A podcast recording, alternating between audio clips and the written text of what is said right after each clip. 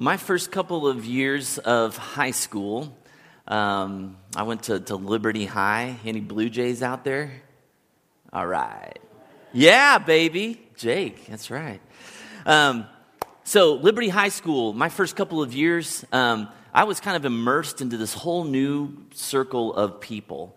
Um, primarily my cross country team, and a lot of the kids on the team were Christians. And so I began kind of seeing and hearing and experiencing uh, this whole new way of living and being around their families was even more of a trip. Um, they just lived a lot differently than I was used to. And little by little, I was trying to kind of piece together who this Jesus guy was um, and what his story meant for my story. And because um, I was coming from a place of having zero knowledge of the Bible. So this was all new, and it was honestly kind of confusing uh, to try to, to mix it all together. I would get bits and pieces from contemporary Christian music that my coach would play in his van all the time, you know, um, all these artists that I'd never heard of and singing about Jesus. And, um, but during those first two years of high school, I would probably say that I was, I was fairly self focused. It was honestly kind of me trying to figure out who I was and then a little bit of kind of like how Jesus fit into all that and what it meant for my life.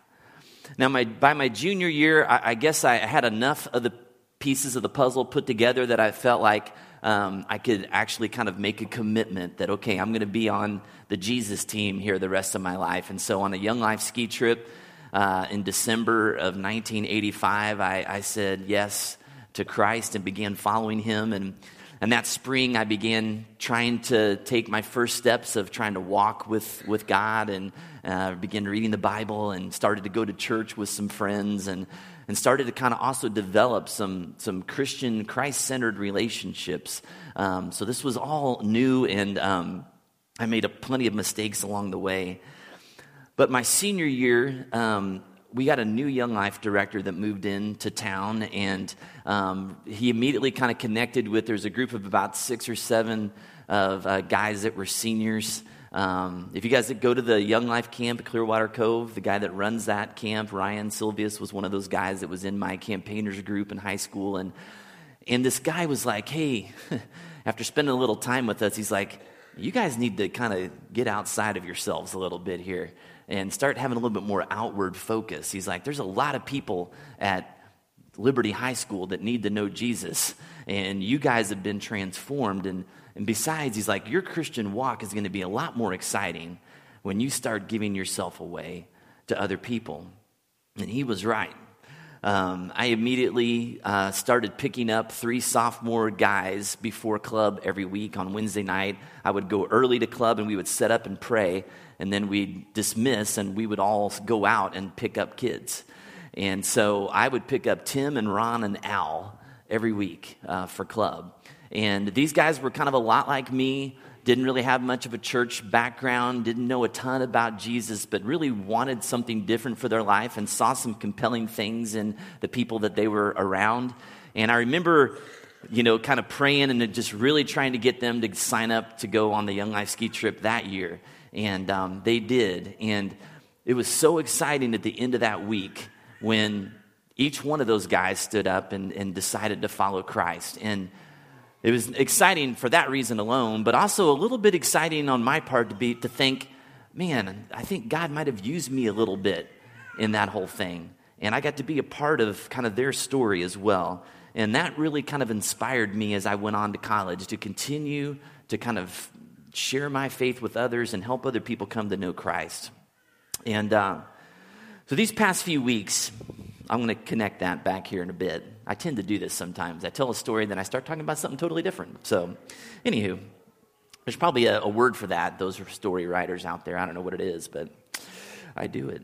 So, these past few weeks, we've been taking a look at um, Jesus and kind of his last words um, to his disciples, kind of uh, leading up to him being arrested and put on trial and sentenced. And we looked at the cross and just kind of all the confusion and despair that came with that. Obviously, last week we looked at the resurrection and the hope and the joy that came from that. Kind of what I talked about earlier. Part of the hope and joy of the resurrection for the disciples was that there was an opportunity for restoration that Jesus kind of looked them in the eye and said, Yeah, I know you guys kind of blew it, but hey, I'm going to give you an opportunity to kind of reinstate yourselves and remind you that I'm still in this with you. I still believe in you.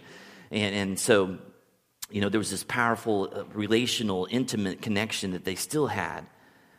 But then what? Where was this all leading?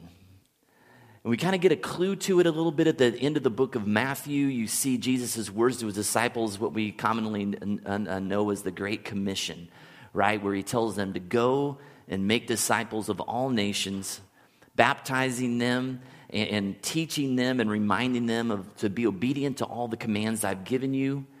And he says, and surely I'll be with you, you know, till the end of the age. And now I want to pause right there because we can kind of read what people might call those marching orders that he just gave to them and say, man, Jesus was being pretty clear. Like, they should pretty definitely know what it is they're supposed to go do now. So, why aren't they getting out there and getting it done? But when you really think about it, the cards were unbelievably stacked against these guys doing that very thing, right? I mean, the leader of their movement, God Himself, had just been murdered by the mighty Roman Empire. And you can bet that they had the list of those other 11 disciples, you know, somewhere, you know, in Walmart, like, have you seen these guys, you know, kind of a thing. So the government was on to them. And secondly, the thought that these 11 guys would take this message to all nations was really just kind of a ridiculous idea. I mean, honestly, they were young, poor, uneducated, unemployed, they, they had no connections politically, religiously. They were men of absolutely no influence in society.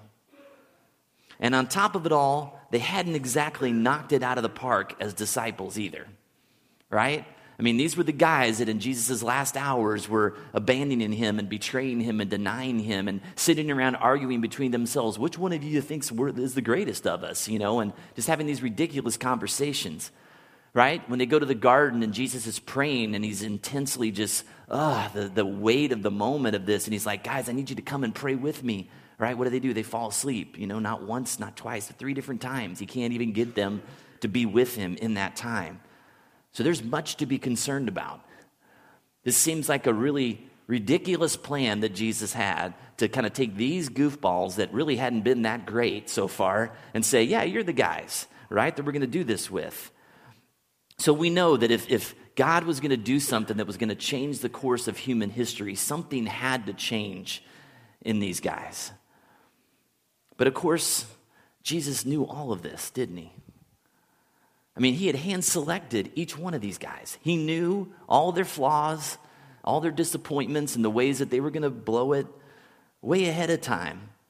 And so he, he just dug in and he said, okay, I've got this 40 day period here between his resurrection and his ascension, ascension into heaven. And he's like, I am going to equip and prepare these guys as best as I can with that time that we have. So let's take a look a little bit at how he did it. I want you to open your Bibles to Acts chapter 1. It's page 991.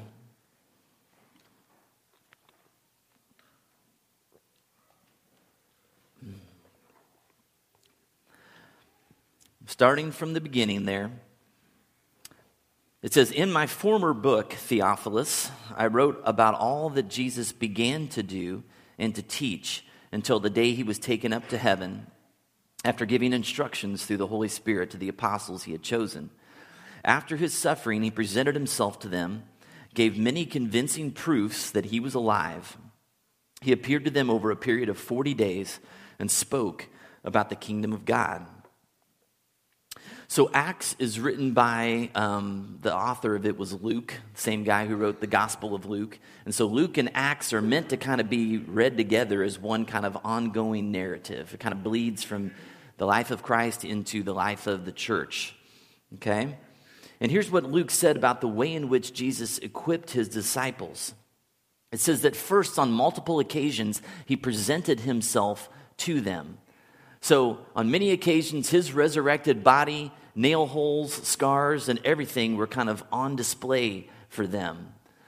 And that was really, really important that they knew that he was alive in bodily form, right? Even sometimes when he met with him, he, he ate with them. He's like, I'm not a ghost. Like, I have hunger and a stomach and all the same things that you guys have. And here's why this was so important because most of these guys were going to go on and die for that testimony that Jesus was risen and that they saw him with their own eyes. And so he had to make it abundantly clear that he was alive and, in bodily form. And so he, he does that on several occasions. Um, secondly, it says he spoke to them about the kingdom of God. And basically, is saying that the message has never changed. He started at the very beginning talking about the kingdom of God, and now on the other side of the resurrection, he's still talking about the kingdom of God. it's his passion, this driving passion he had was to create a movement that ushered the kingdom of God here onto this earth. And that's why when he taught us to pray, right, he said, Thy kingdom come, thy will be done on earth as it is in heaven. Okay, so he's teaching them about that. And then finally, the most importantly, it says that he gave them the Holy Spirit. Let's look at verse 4. It says, On one occasion, while he was eating with them, he gave them this command Do not leave Jerusalem, but wait for the gift my father promised, which you have heard me speak about. For John baptized with water, but a few days, but in a few days you will be baptized with the Holy Spirit. So we had looked in the book of John specifically at just multiple occasions where Jesus says, This Holy Spirit's coming, this comforter, this advocate, right? Is going to help you, he's going to be with you, he's going to be in you. And he gave them power. Power.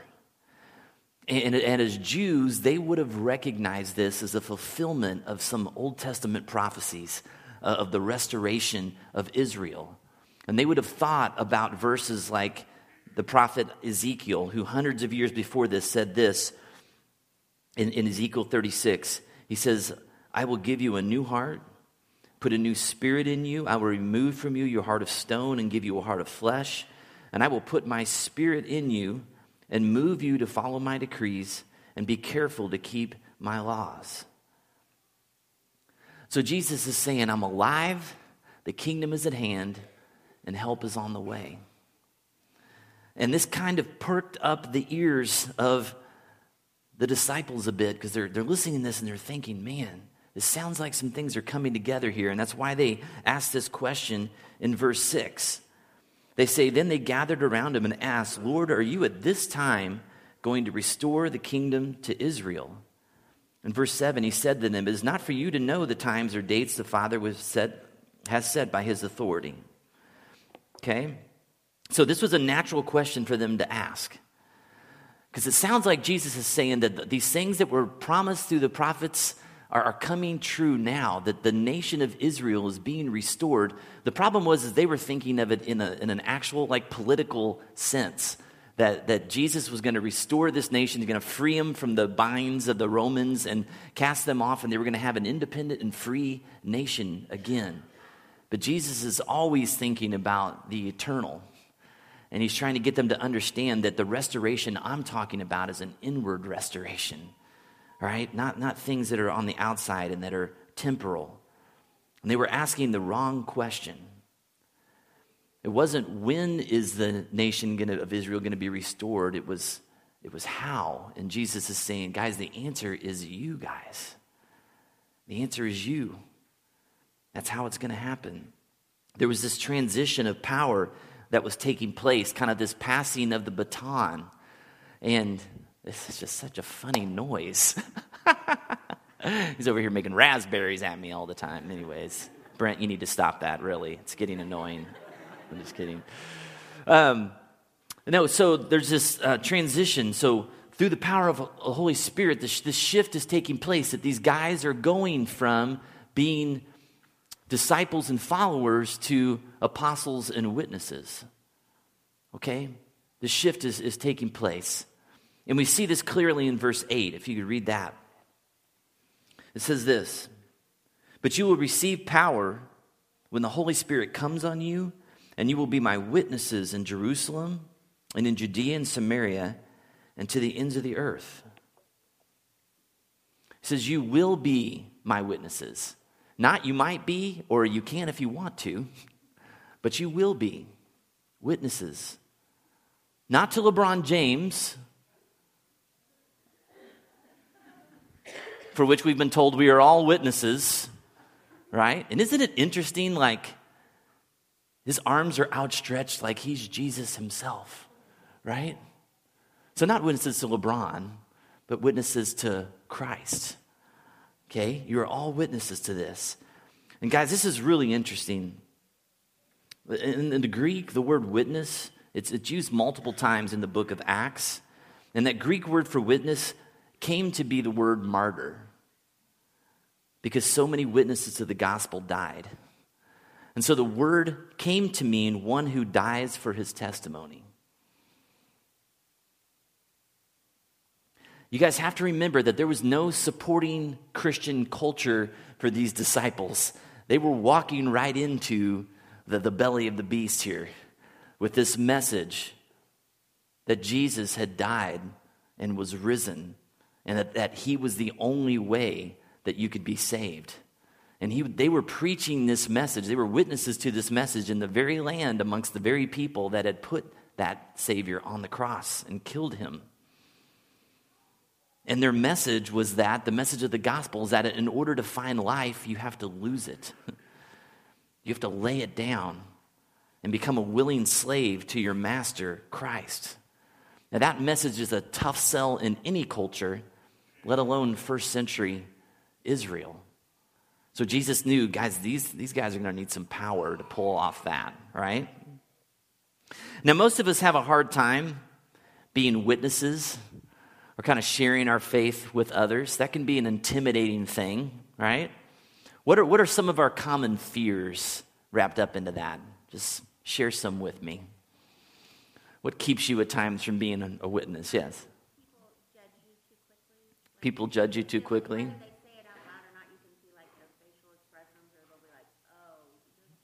Yeah, okay. Yeah, people kind of give you the vibe like, yeah, okay.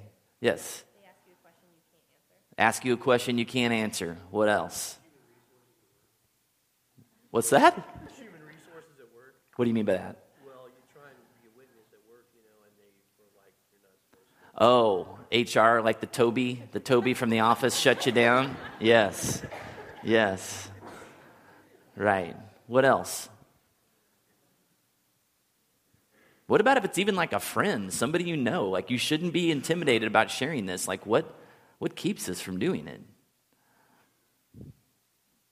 Matt?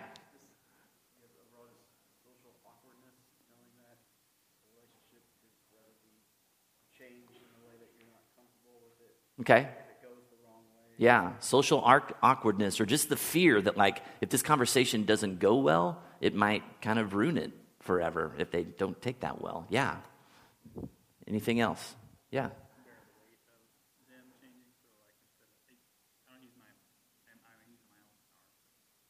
Yeah. Okay. Yeah. Bearing the weight of, of them changing, like it's going to be on you to kind of help turn their life around, and that might feel a little overwhelming. Okay. There's lots of things. Um, sometimes, you know, I know I've been turned off sometimes by how confrontational people can be in that or how awkward people can be in that. We kind of mentioned awkwardness a little bit. Um, and Peter's got some really great advice for us in this. In 1 Peter 3:15 he says, "But in your hearts revere Christ as Lord. Always be prepared to give an answer to everyone who asks you to give the reason for the hope that you have. But do this with gentleness and respect." Hmm. People always kind of leave off that last part. And I think it's the most important part.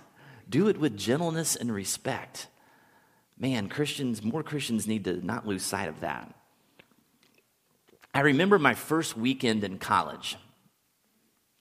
And I get moved into the dorm room, and uh, I can't remember if it was you know a Saturday or Sunday. And these guys come and they knock on my door. And there's two of them, and I open the door and I'm like, "Hey, what's up?" And they're like, "Hey, uh, hey, can we just come in and, and we just want to share some stuff with you? I'm like, sure, you know, whatever. Trying to be open, you know, college, you know, all that stuff. So they sit down and, at the table and um, they start like drawing these diagrams and like talking about Jesus. And, and I'm like, you know, about five minutes in, I'm like, yeah, I'm, I'm a Christian. I've accepted Christ. And, and they just keep plowing ahead. They're like, well, well, you know, this, this is that. I mean, this goes on for about, I don't know, 20 minutes or so. And, and they're like, well, do you think that, that you're ready to receive Christ? And I'm like, I told you like 15 minutes ago that I've already done that. Like, it was just like crazy. And they looked really disappointed that I wasn't going to sign up for their campaign. And then they asked me, Well, are you going to a Christian ministry? And I was like, Yeah, actually, I am, but it wasn't theirs. And I think that really disappointed them. And so instead of there being this mutual excitement and encouragement about, hey, we're, we're both Christians and, and we're going to, you know, be a light on this campus and support and encourage one another, it was kind of like, oh, well, you're not with us. And, you know, you didn't respond to my message, so I'm out of here. And so I never saw those two guys again. It's just weird. And so Peter says, you know, be ready to give an answer to everyone, but do it with gentleness and respect. And the reality is this, as Jesus said, out of the overflow of your heart, the mouth speaks. Right? That's why later on in Acts, as Peter and John get empowered by the Holy Spirit and they go out and they're preaching and people are coming to know Christ, and the, the Jewish religious leaders are getting threatened by that, so they bring Peter and John in and they're like, hey, well, you know, we're shutting you down. We, we don't want you to go out and say this anymore, right? And how do they reply? They say, we can't help speaking about what we've seen and heard. We can't help it. And I don't know if you've ever experienced that. Like if you've deeply encountered Christ, and His grace and His love and His mercy and His forgiveness for you. Like, you cannot help but tell other people about it. I mean, honestly, that's kind of one way that you know if you've had a deep encounter with Jesus. Because there might be some people in here that are kind of coming to church and kind of soaking in the information or they like the music and it's kind of just something they do on Sundays, but there's not this something in you that wells up that says, I can't help but tell other people about this. If the news is that good, why wouldn't you want other people to know it? And they're saying, man, we can't help it. Being witnesses will be a natural part of our conversations. And we don't have to have fancy words or a seminary degree to explain it. One of my favorite evangelists in the Bible is the, the blind man that, that Jesus gives sight to. This is a guy who'd been blind from birth. Jesus passes through town, heals this guy so he can see. It's miraculous. The whole town knows it because they've known this blind kid, you know, forever. And so the Jewish leaders in that town, and you pull him in and like, who did this to you? And, you know, what's, what's this all about? And this guy just says this I don't know who he was. One thing I know I once was blind, but now I see. That was it. That was his testimony, right? And all God asks us to do is just share with people the testimony of what, how God has changed our life, how He's transformed us. And then let Him do with it whatever He wants to do. But we're called to just share the story. And I love how this passage ends, if we can look at verse 9 here. It says, After he said this, about, you know, you guys being my witnesses all over the earth. He was taken up before their very eyes, and a cloud hid him from their sight. They were looking intently up into the sky as he was going, when suddenly two men dressed in white stood beside them. Men of Galilee, they said, why do you stand here looking into the sky? This same Jesus who has been taken from you into heaven will come back in the same way you have seen him go into heaven. So Jesus lays out these instructions and this amazing promise of the Spirit. And then it says that, that he just kind of, you know, rides the elevator up, right? And he gets hidden into this cloud, which the cloud is kind of the symbol of God's presence throughout Jewish history.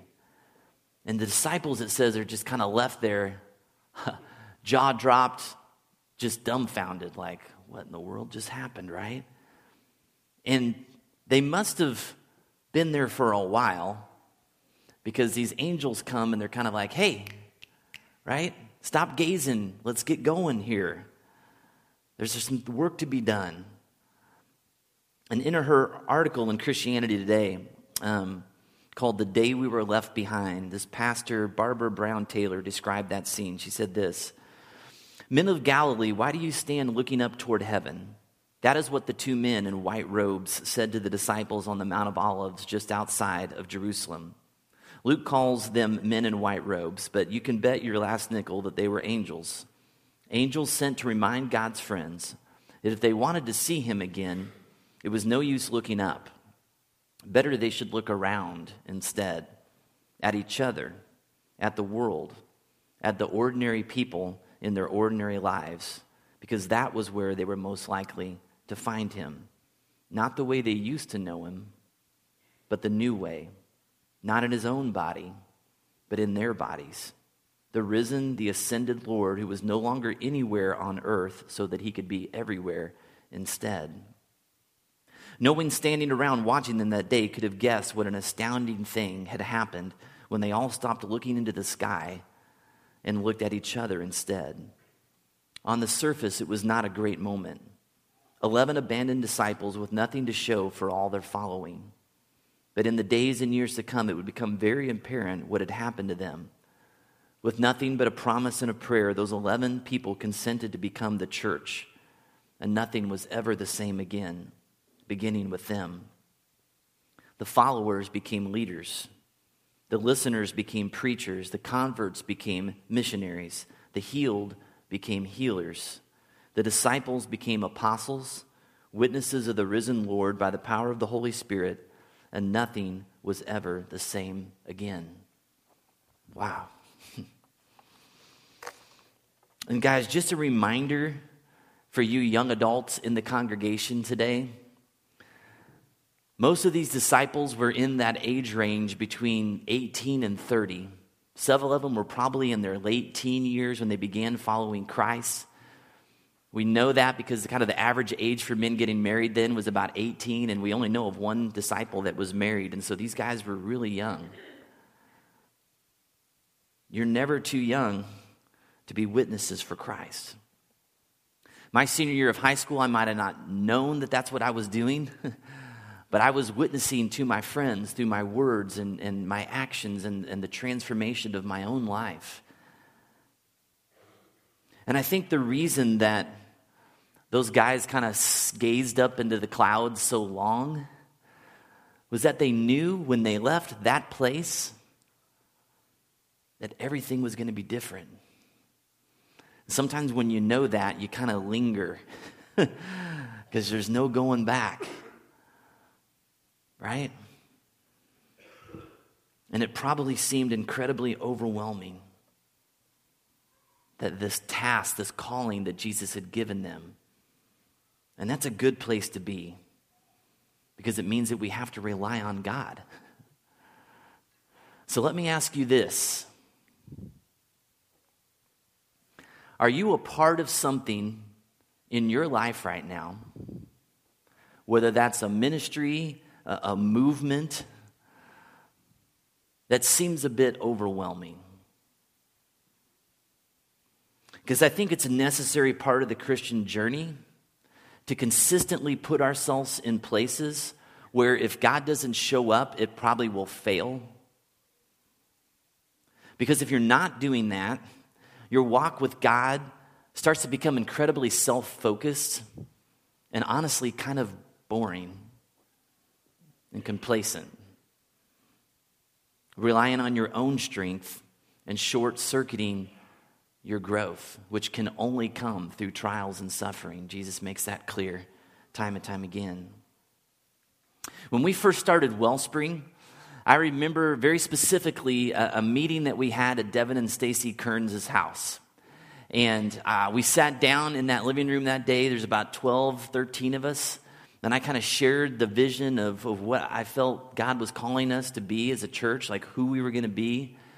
And at the end of that time, I remember looking at them and, at them and saying, guys, the, the easiest and best thing for you to do right now would be to get up and walk out that door and never come back. Because starting this church is going to be hard. It's going to demand a lot of us over the next few years. But I think if you leave, you're going to be missing out on something amazing that God might do. And darn if they didn't all just leave. I'm just kidding. They all stayed. Yay. But, guys, we are witnesses, for better or worse. Sometimes we're really faithful witnesses, and sometimes we're really unfaithful witnesses. But we're witnesses either way. And, and the good news is, is that it's not about our competency, but His. I want to finish. I want you to, to flip over to 1 Corinthians. Such a great reminder that Paul has for us. Uh, I don't have the page number, so it's over to the right. 1039, I think. 1 Corinthians chapter 1, starting in verse 26. So, this is Paul talking to a church that's a very young church, a pagan culture, Greeks that didn't know much about Jesus but had been transformed, and they're trying to do this church thing. And then Paul also kind of talking about himself in the midst of it. Verse 26, he says, Brothers and sisters, think of what you were when you were called. Not many of you were wise by human standards, not many were influential, not many were of noble birth. But God chose the foolish things of the world to shame the wise. God chose the weak things of the world to shame the strong. God chose the lowly things of this world and the despised things and the things that are not to nullify the things that are, so that no one may boast before him. It is because of him that you are in Christ Jesus, who has become for us wisdom from God, that is, our righteousness, holiness, and redemption. Therefore, as it is written, let the one who boasts boast in the Lord. And then Paul kind of transitions to himself. He says, And so it was with me, brothers and sisters. When I came to you, I did not come with eloquence or human wisdom as I proclaimed to you the testimony about God. For I resolved to know nothing while I was with you except Jesus Christ and Him crucified. I came to you in weakness, with great fear and trembling. Sound familiar? My message and my preaching were not with wise and persuasive words, but with a demonstration of the Spirit's power, so that your faith might not rest on human wisdom, but on God's power.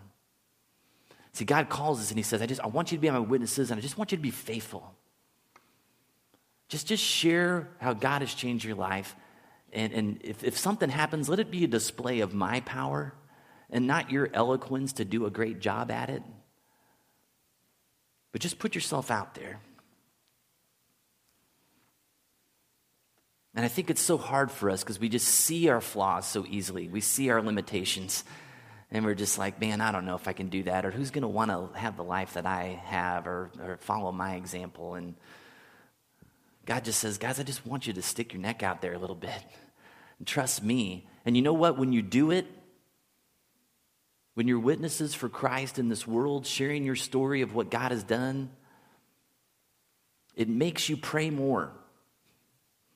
It makes you be dependent on Him because you know, I can't do this. I'm scared. I don't know how they're going to respond.